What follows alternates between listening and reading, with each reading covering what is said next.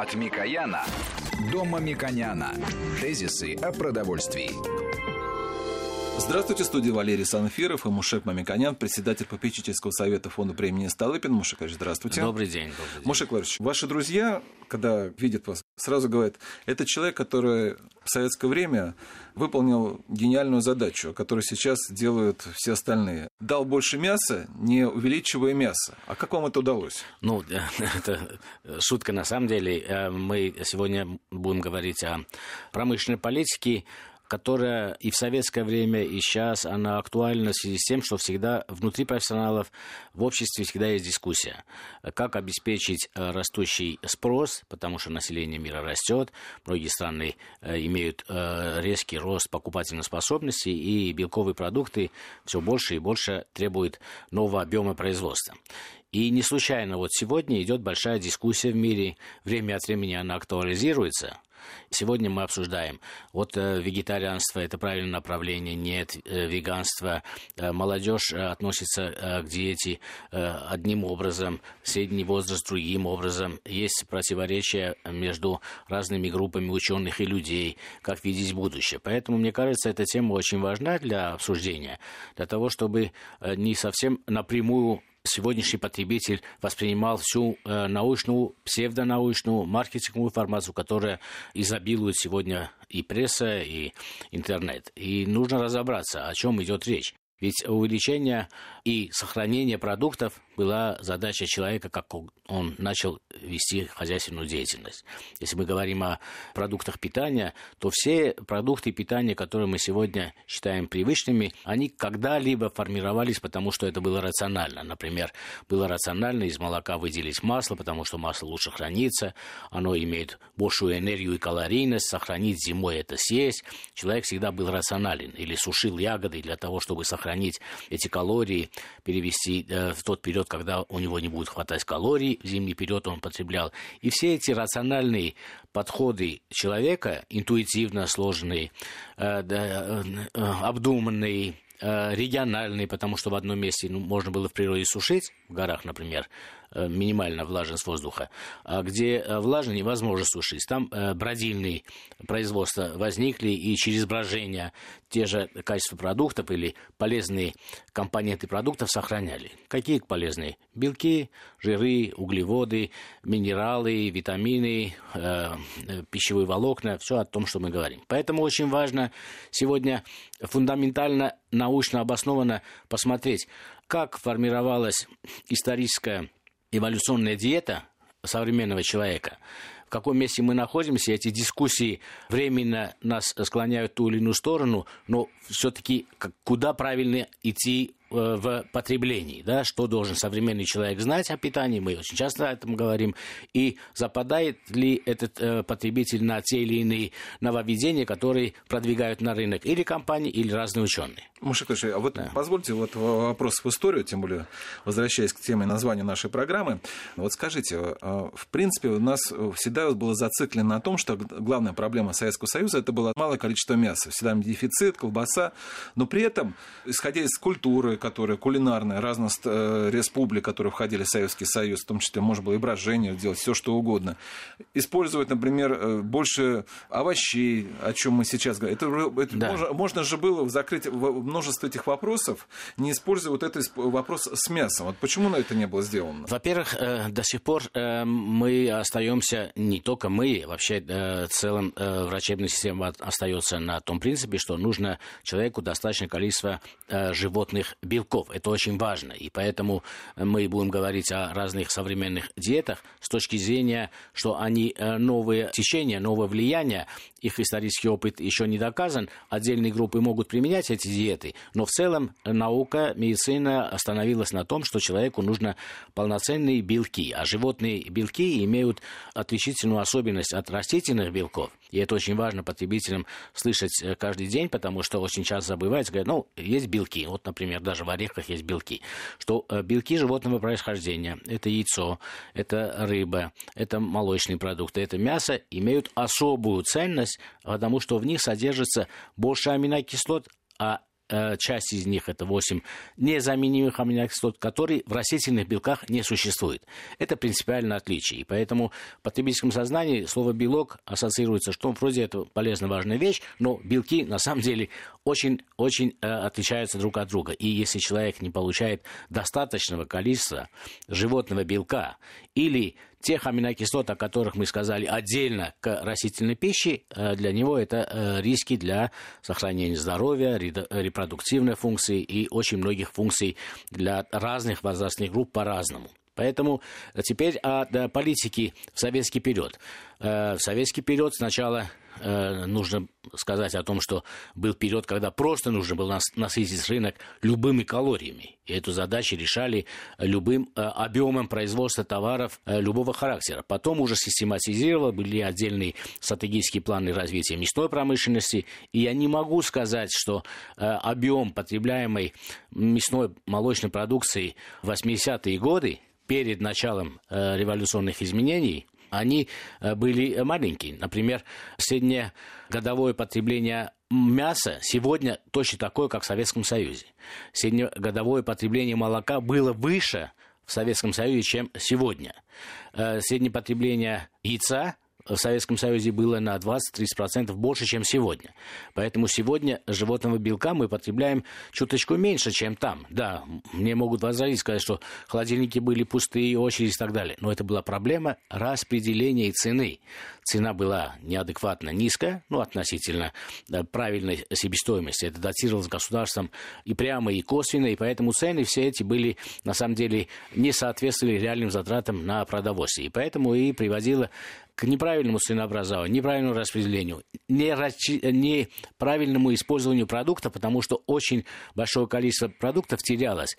Зерно на полях, комбикорма на фермах нерационально использовались, э, хлеб выбрасывали, если вы помните, и хлеб покупали, потому что он был очень дешевый на скот-корму. Это просто на самом деле безобразие. Это э, сохранение продуктов в то время. Это не было идеологической э, догмой и не было правильным э, с точки зрения ну, ну, рациональности, потому что цены были иррациональны. Теперь, да, эта задача стояла, мясная промышленность эту задачу решала. Другое дело, что не было совершенных животных, как сегодня в мире есть и в России есть. То есть мы давали корма животным, а получали больше костей и жира. Сегодня это не так. Посмотрите, современное э, животноводство и внешне животные выглядят совершенно другим образом. Например, в свиноводстве свиньи имеют больш, большую мышную массу, мяса больше, жира меньше, потребители это понимают, это приветствуют, и во всех сферах произошла большая революция, генетическая революция, то есть э, животные стали совершенны. И э, это означает, что на единицу растительной пищи, которую получает животное, мы получаем большие привесы, а это означает, что растительной пищи зерна, например, нам нужно меньше, и поэтому Россия нарастила экспорт до 50 миллионов тонн. И это, на самом деле, кажется чудом, да? И вот э, такие изменения э, привели к тому, что мы имеем сегодня в России, ну, достаточно хороший баланс. Но что будет в будущем, как будет выглядеть продовольственный мир в будущем, потому что каждый день в информационном поле мы видим новые тенденции, новые диеты, споры ученых, которые э, в одном случае обнаруживают, что вредна растительная пища, в другом случае обнаруживают, что вредно красное мясо, в третьем случае, что белое мясо больше 40 грамм э, нецелесообразно использовать и так далее. А как быть на самом деле? Мне кажется, здесь корни нужно искать и физиологии, и в маркетинге, потому что идет война отдельных групп, компаний, которые хотят продвигать свои идеи. И это неплохо. Маша ну, да. а смотрите, вот есть один момент, вот вы говорите, борьба диет. В Советском Союзе диет, в принципе, было такое больше негативное ощущение, потому что считал, что надо с дефицитом справиться. Но это, это было не так, но я имею в виду, такое да, было. Да. Но смотрите, сейчас, когда промышленность наша готова уже сделать и современные бургеры, современные э, другие продукты, которые не то, что не хуже, а такие же, как и в других странах. Но сейчас универсализация производства да, привела к тому, смотрите, что везде... А кто-нибудь знает, э, вот э, когда, какой сейчас российский человек? Он же немножко полнее стал, не знаю, у него больше стал... И есть... не только российский. Э, эти исследования делаются вдоль и поперек во всех странах. И этим интересуется и медицинское сообщество, и сообщество, которое производит продукты для этого общества, и э, люди, которые проектируют стратегию видения будущего, как будет производиться продукт, какой будет человек будущего. Мы неоднократно это говорили, что мы констатируем, что обеспеченные страны или страны, которые имеют средний класс, развиваются, Россия в том числе, они полнеют э, больше, чем э, это требуется для их физиологии, для их возраста. Мы знаем о сахарном диабете для детей и так далее, и так далее. Все это связано с тем, что пока мы рационально относительно сегодняшних наших потребностей в затратах калорий, потому что мы и меньше стали тратить калорий, меньше двигаемся, да, э, та диета, которая, ну, совокупная диета, можно сказать, или совокупный рацион, потому что диета – это определенные ограничения тех или иных продуктов, ингредиентов. Мы видим, что это избыточно. Теперь, с одной стороны, мы все совокупно избыточно потребляем, избыточно едим. Одновременно мир нуждается в большем производстве, потому что у нас становится все больше и больше. Может, а как э, эта структура должна поменяться? Это очень важный вопрос. Нас-то, россиян, как это должно волновать? Потому что, ну, э, потому что у нас достаточно всего. Да. И мы, зачем нам ориентироваться на другие, я имею в виду с точки зрения, что им, им больше нужно. Это мы можем им продать больше. Но да, можем ну, продать. Ну, да. Но НАТО нужна своя собственная диета для того, для нас. Правильно. Да, вот э, наша собственная диета формировалась исторически, она очень рациональна и очень соответствует, и мы сейчас достаточно близки к нему за исключением очень важной проблемы вызовы для современного российского потребителя. Э, эти вызовы э, лежат в области избыточного потребления сахара. Это означает и мучные изделия в любом виде, тесто в любом виде, кондитерские изделия в любом виде, сахар. Э, Все это избыточно. Не означает, что нельзя потреблять или нужно совсем избегать этих продуктов. Просто мы потребляем избыточно. Почему? Это удобно, это дешево, это мы перехватываем, не ориентируясь в эту минуту, что это тоже сахар, да, потому что мы считаем, что сахар это только то, что сладкое. Нет, сахар это и в том числе и хлеб. Хлеб очень полезный продукт, но мы в целом потребляем этих продуктов чуть больше чем э, рекомендуется э, врачами и что приводит к росту неинфекционных заболеваний. В первую очередь э, сахарного диабета и последовательность заболеваний, связанных с ней. Вторую очередь это вызов для нашего общества и производителей. Это применение антибиотиков в животноводстве в целом. Вот у нас есть молочная отрасль, производство яйца, мяса и так далее.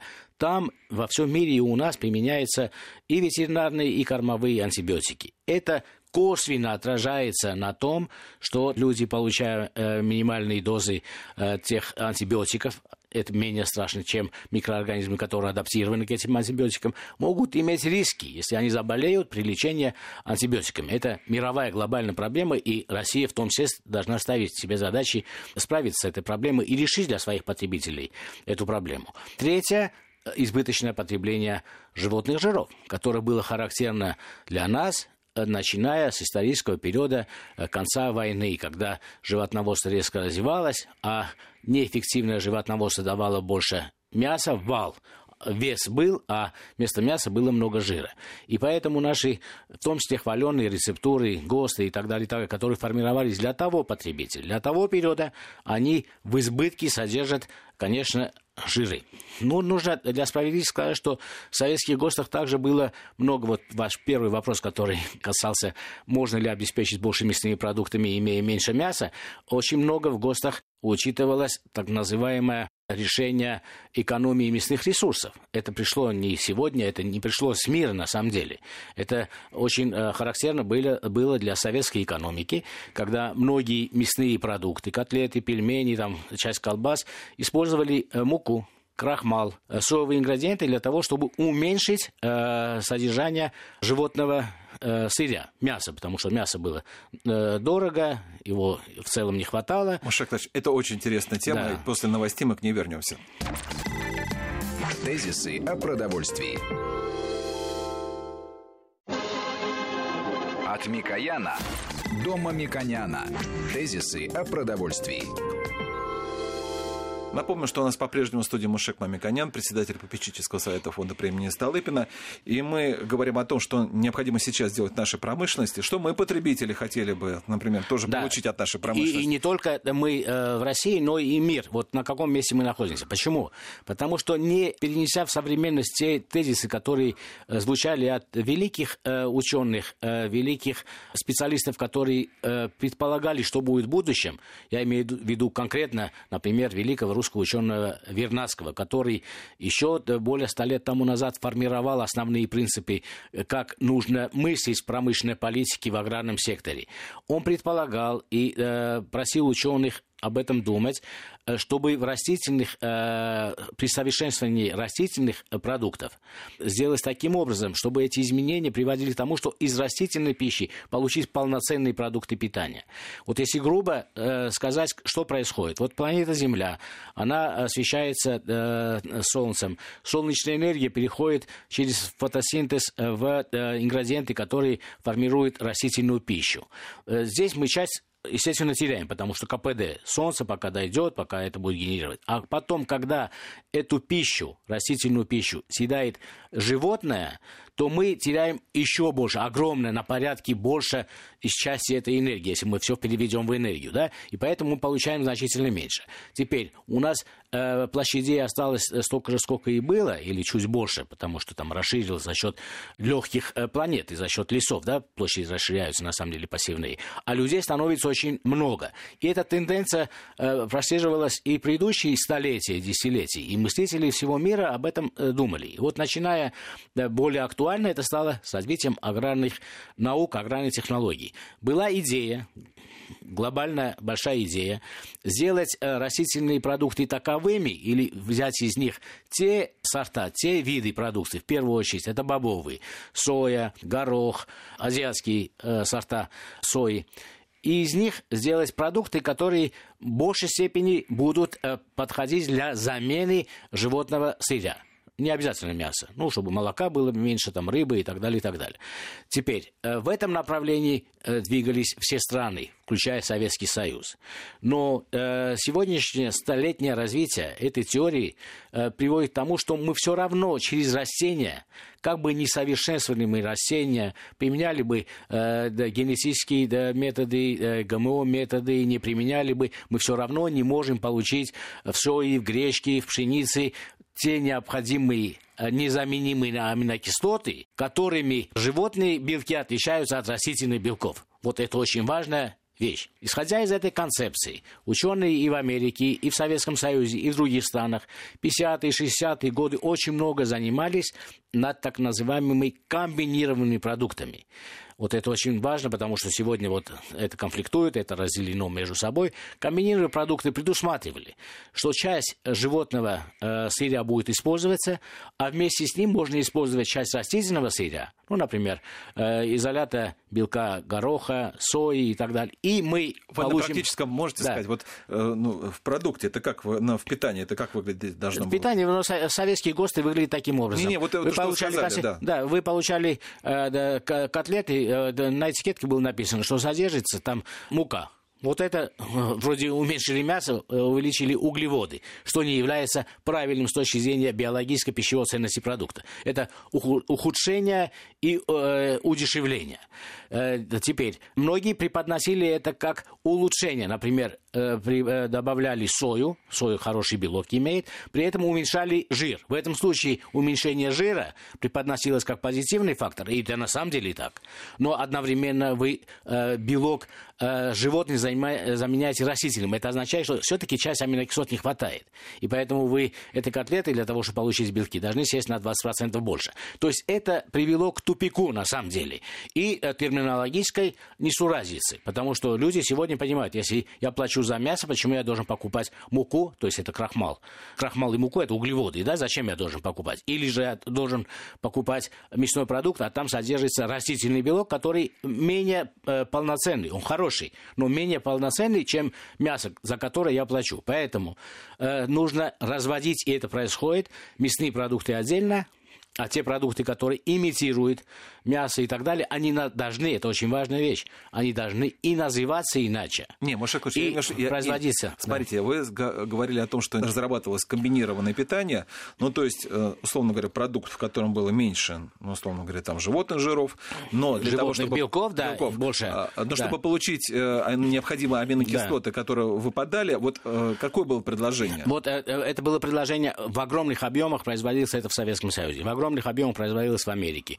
В Европе тоже производилось, не в больших больших э, объемах. Но э, к началу 2000-х годов это пришло в тупик. С моей точки зрения, и с точки зрения объемов производства этих продуктов. Потому что потребители сказали, послушайте, а зачем нам комбинированный продукт? Он ну, немножко дешевле, но я получаю неполноценный продукт, на самом деле. Да? Маркетинговые стратегии компаний стали разводить эти продукты, и с моей точки зрения совершенно правильно. Вот здесь потребители, например, смотрят этикетку мясного продукта, если там написано мука крахмала, они зачем будут покупать муку крахмала? Это стоит дешевле, он может отдельно хлеб купить. Да? Или же, если содержит э, гороховый соевый э, изолят белка или соевый изолят белка. Зачем ему покупать это вместе с продуктом? Когда, если он понимает это, он хочет это специализированный продукт, или он э, веган или вегетарианец, он может это купить на отдельной полке как отдельный продукт. Вот сейчас мир находится э, в дилемме. Комбинированные продукты, которые применялись на самом деле около 100 лет, они постепенно с рынка уходят, с российского рынка в том числе, в очень больших темпах они ушли, и э, прилавок разделился на то, что сделано из растительного белка, и то, что сделано из животного белка. Я считаю, что это очень важная вещь. Но теперь нужно э, обществу потребителей э, и медицинское сообщество эту миссию должна иметь, объяснить, что человек приобретает и теряет, если он переходит полностью на это, полностью на то, и сколько все-таки полезного мяса есть, даже если у вас есть возможность, и сколько нет. Вот это очень важный вопрос. Вот сейчас вот э, э обсуждаемая тема этого года, что бургеры которые сделаны на растительном белке из горохового изолята. Это очень замечательная вещь, и вкус как мясо и так далее, и так далее. Вообще возник новый конфликт. Мясная отрасль в целом говорит о том, что не называйте вашими терминами нашими терминами, мясными терминами, бургер, там, стейк и так далее, растительные продукты, потому что это вводит потребителей в заблуждение. И это очень важно. Это а на как самом... назвать? Это, э, придумать свои названия. Э, ну, это, это можно фантазировать на эту тему огромное количество. Но если бургер да, это характеризует мясной продукт, то его имитация не должна называться бургером, чтобы не вводить вас, потребителей, в заблуждение. Почему? Я сам э, сторонник иметь на прилавке все, в том числе вегетарианские продукты, для тех людей, которые временно или э, долго могут э, есть эти продукты. Но при этом э, важно, чтобы э, эти продукты э, обозначались другими словами, и потребитель понимал, что все равно там незаменимых аминокислот недостаточно, и тех пищевых свойств, которые он ожидает от потребления белковой пищи, недостаточно. Э, может ли человек э, без э, мяса прожить? Теоретически может, но ему это дорого обойдется, потому что потребляя растительные продукты, он должен э, подкреплять свой рацион э, микроэлементами, витаминами. Например, там не хватает, если он э, животного белка не потребляет, группу витаминов В, омега-3, он должен понимать, сколько потреблять отдельно, холин и так далее. То есть нужна достаточно высокая степень вовлеченности, знаний, консультаций для того, чтобы пытаясь быть вегетарианцем, потребить, в организм достаточное количество полезных свойств. И это будет дороже, чем если вы потребили молоко, яйцо, мясо хотя бы в умеренных количествах. Теперь, это э, дальше что будет происходить? Я думаю, что э, все равно невозможно продать продукт, который имеет питательную, пищевую, биологическую ценность меньше, значительно дороже, чем продукт, который э, на самом деле полноценный. То есть нельзя э, аналог животного продукта, яйца, аналог мяса, аналог рыбы продать дороже, чем э, саму рыбу. Машакович, да. это вы имеете в виду то, что искусственное мясо, если вы выращиваете? Да. Ну, Но оно стоит, извиняюсь, один грамм столько, сколько стоит Нет, это, целый бычок. Ну, да, есть там, вот э, мы э, очень научно не хочу сказать, но на самом деле там... Вы скажете после небольшой да. паузы. Тезисы о продовольствии. От Микояна до Мамиконяна. Тезисы о продовольствии. По-прежнему у нас Мушек Мамиканин в студии. Итак, Мушек да. мы говорим о том, как вы очень... по-научному можете да, назвать... Да. Очень важно не углубиться в науку, мясо, потому что здесь... без мяса. Э, э, искусственное мясо. Ну, искусственное мясо. Что назвать искусственным мясом? Если вы из э, белка, из изолята сои, там, гороха, даже хлопчатника можете сделать нечто похожее на структуру э, мяса, это еще не искусственное мясо. Э, есть э, клеточный способ выращивания мышечной ткани. Это пока еще дорого. Но для этого тоже нужны большие затраты. Это же не уменьшает полностью нагрузку на планету, потому что это будет в питательной среде находиться, чтобы эта мышца росла, а эту питательную среду нужно создать. Нужно от природы все-таки что-то взять. Да? И, в принципе, я не против, если не будет животноводства в мире, но люди будут обеспечены полноценным животным белком. Поэтому где будет компромисс? Это сейчас обсуждается и футуристами, и научными исследователями, и э, крупнейшими компаниями, потому что маркетингово это очень важно для будущего. И поэтому я бы хотел изложить собственное представление, с моей точки зрения, что будет в будущем, потому что будущее будет определять все-таки потребители. Потребители будут иметь все больше и больше информации, потому что они могут пользоваться э, а, еще большими базами э, данных о здоровье, о научных исследованиях, которые мы имеем даже на сегодня. Завтра у нас эти знания будут значительно больше, потому что исследований все больше и больше в мире, и информация об этих исследованиях все больше и больше в мире. Совокупность э, возможностей, э, которым будет развиваться потребление – изменение потребления. Я считаю, что она все-таки будет сводиться в целом, кроме отдельных групп, которые будут, естественно, по религиозным причинам, по этическим причинам не потреблять те или иные продукты, ограничивать э, э, себя или наоборот там стремиться изменить мир к лучшему этими методами. Но я э, думаю, что есть основные проблемы, которые будут переводить все производство и потребление в одну сторону. Основная первая проблема это то, что ресурсов все-таки не хватает в мире мире, мы не говорим о России сейчас, э, ресурсов не хватает, в первую очередь не хватает э, водных ресурсов, земельных ресурсов, это самое важное для производства. У нас это есть, там, ну, в Канаде это есть, там, в Бразилии это есть. Но в целом в мире это не хватает. И э, поэтому из совокупности потребляемых продуктов, ну, в основном белковой группой э, животного происхождения, потому что они самые дорогие и самые э, емкие с точки зрения э, потребностей на эти ресурсы для производства, будут уходить с рынка из-за того, что они удорожают, или государства сами будут э, делать дополнительные акцизы, чтобы уменьшить нагрузку на экосистему, будут уходить самые неэффективные способы производства животного белка. То есть их доля будет уменьшаться. Это на нашу жизнь э, хватит. Мы, как ели э, красное мясо, белое мясо, эти пропорции будут меняться, хотя они достаточно быстро меняются. Но все равно мы пока еще на прилавке все это увидим, пока в сети все это будет, мы говорим о будущем. В первую очередь будет уходить из-за того, что будет удорожать выражаться в будущем, и не будет целесообразно производство крупного рогатого скота.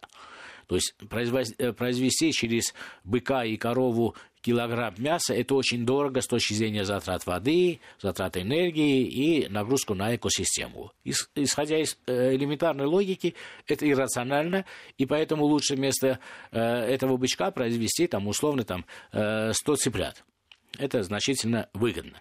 Э, хотят люди потреблять цыплят, не хотят и так далее, и так далее. Цена, качество, соотношение постепенно эволюционно приводит к этому решению. Э, второе, есть очень много этических причин к этим изменениям. И вот молодые группы потребителей, которые формируются так или иначе, потому что они совокупность этих знаний не имеют, но каждый ловит а, какую-то тенденцию и хочет делать на самом деле добро. Например, есть этические способы. Они не хотят потреблять мясо животных, которых убивают. Ну, это насилие. В принципе, это тоже можно понять, и это на самом деле тоже может отразиться в будущем на потреблении. И в первую очередь э, нельзя, с моей точки зрения, убивать э, животных, которые близки к нам. Это млекопитающие. Это означает, что следующим за неэффективным ну, условно, или очень ресурсным э, производством крупного рогатого скота будет э, не убей э, свинью, потому что свинья достаточно интеллектуальное животное, оно млекопитающее, близко к нам и так далее, и так далее. В принципе, эти этические вещи могут отразиться и на структуру производства красного мяса, да. За ним следует мелкий рогатый скот, ну, барашки и так далее, и так далее, да. У них будет больше будущее, потому что они не используют прямые плоскости для выпаса или в меньшей степени используют делают. Они уходят в горы, куда трактор не поднимется, то есть они нам экономически не очень мешают. Поэтому я думаю, что будет дорожать и уменьшаться в доли. Очень важно сказать, в доли, не в объеме, в доли потребления. Крупнорогатый скот, в будущем свиньи, будет расти доля производства и потребления птицы. Во-первых, птица это не млекопитающие. Они дальше от нас, они раньше, чем, наверное, млекопитающие были. Это э, группа динозавров и так далее. И поэтому, в принципе, потребление птицы более логично. И очень важно, мы неоднократно говорили, я настаиваю на этом, увеличение потребления яйца. Но здесь возник, возникает вопрос. Многие люди из-за аллергии не могут потреблять яйцо. И поэтому перед учеными, вот как раз стратегическую задачу номер один, я бы поставил перед учеными всего мира и в России, что нужно разрабатывать технологии, способы совершенствования животных и производства яйца для того, чтобы аллергенность яйца уменьшилась, чтобы большее количество потребителей могли потреблять самый полноценный белок в мире. Теперь, а что э, давать э, карма, как будет меняться карма? Вот посмотрите, почему эти изменения будут происходить? Потому что на Маша, большее количество... А можно перед кормами да. просто тоже вопрос. Как вы считаете, цель увеличения потребления мяса, неважно какого мяса птицы, Белка, да. да, оно будет у нас по-прежнему стоять или она будет уменьшаться? Она будет уменьшаться, потому что исследования показывают, что вот то количество, которое мы потребляем, например, в России, 75 килограмм, это ниже, чем э, Америка, это ниже, чем Бразилия, это выше, чем Азия, но э, на, э, медицинская наука говорит о том, что все-таки больше не надо. И э, те страны, которые достигли 110-120, э, они уходят, как раз у них модно вегетарианские продукты, потому что для них эта медицинская задача ставит уменьшение потребления мяса. Поэтому я считаю, что в среднем в, э, мире потребляет человек 40 килограмм мяса, да, это с учетом огромного количества вегетарианцев в Индии, это с учетом бедности в Африке и так далее, где люди хотят, но не могут потреблять, да, но есть страны, где люди хотят и потребляют, но они умно потребляют, и я думаю, что вот 50-70 килограмм, это будет та э, величина э, потребления, которая вполне э, соответствует современному физиологическому, физиологическим потребностям современных людей. Это означает, что в России будет в структуре потребления мяса увеличиваться все-таки доля потребления белка через яйцо, через аквакультуру рыбу, это очень важно, и это очень эффективно для природы, потому что здесь минимальные затраты, максимальные птицы, и будет уменьшаться потребление красного мяса в целом. Ну, в первую очередь за счет потребления э, мяса крупного рогатого скота, потому что это иррационально. Будет ли субкультуры, которые отказываются от того, от другого, это всегда будет, в любой культуре будет. И поэтому э, в будущем э, я считаю, что э, в России производство будет ориентироваться на аграрные большие холдинги, будут ориентироваться на то, чтобы иметь в своем предложении продукты для всех групп потребителей, потому что если им машина оборудование позволяет, они могут производить огромное количество разнообразных продуктов, потому что раньше считали, что чем моно то есть единый продукт производится в большем количестве, тем дешевле. Это на самом деле и так. Но э, мир распределения, который улучшился в связи с электронными способами заказов, приводит к тому, что потребитель требует и еще большего разнообразия, чем вчера. И поэтому, по всей видимости, будущее производство будет состо- состоять из таких э, линий, из таких автоматов, которые могут конструировать пищу. Если вам нужно яичного белка больше или рыбных продуктов больше, будут заводы, которые производят белковую пищу, вот так можно сказать в целом. Да? То есть будет смешение э, конечных производств, где производятся одновременно не только мяс... мясной завод производит мясные продукты, а молочный молочный. Скорее будут э, фабрики, которые который будет производить продукты белковой группы в большей степени. Вот так может футуристически выглядеть наше будущее. Мажекович, вот многие темы, когда вот мы начинали цикл наших программ, они казалось, что это речь идет о десятилетиях. Это все, а все казалось быстрее. И наш рынок стал быстрее работать, да. подстраиваться под потребителей. Да. То, что ну, э, и разнообразие больше появилось, какие-то продукты уходят. Мы стали совсем... Ну, вот, э, действительно очень все быстро изменяется. Вот то, что вы сказали, это какой период времени? Ну, 10-15 лет. То есть уже... Ну... Да, ну я вам... Э, вы хорошо, вы хорошо заметили. За последние 20 лет мы полностью перевернули. Сколько? 45% мы э, э, говядины потребляли. Сейчас мы потребляем 18. 18 потребляли птиц, сейчас 48 потребляем птиц. То есть это происходит быстро. Но видите, это мы каждый день не можем наш новый цикл программ, который у нас стартовал сейчас в осенний период, это как раз будет касаться того, что необходимо будет сделать в ближайшие десятилетия, как все будет меняться. Потому что, Маша Яковлевич, вы подняли очень много направлений, и в следующей программе мы обязательно о них будем говорить более подробнее. Программу провел Валерий Станферов. Напомню, что мы беседовали с Мушековым Миконяном, председателем попечительского совета фонда премии Столыпина. Тезисы о продовольствии.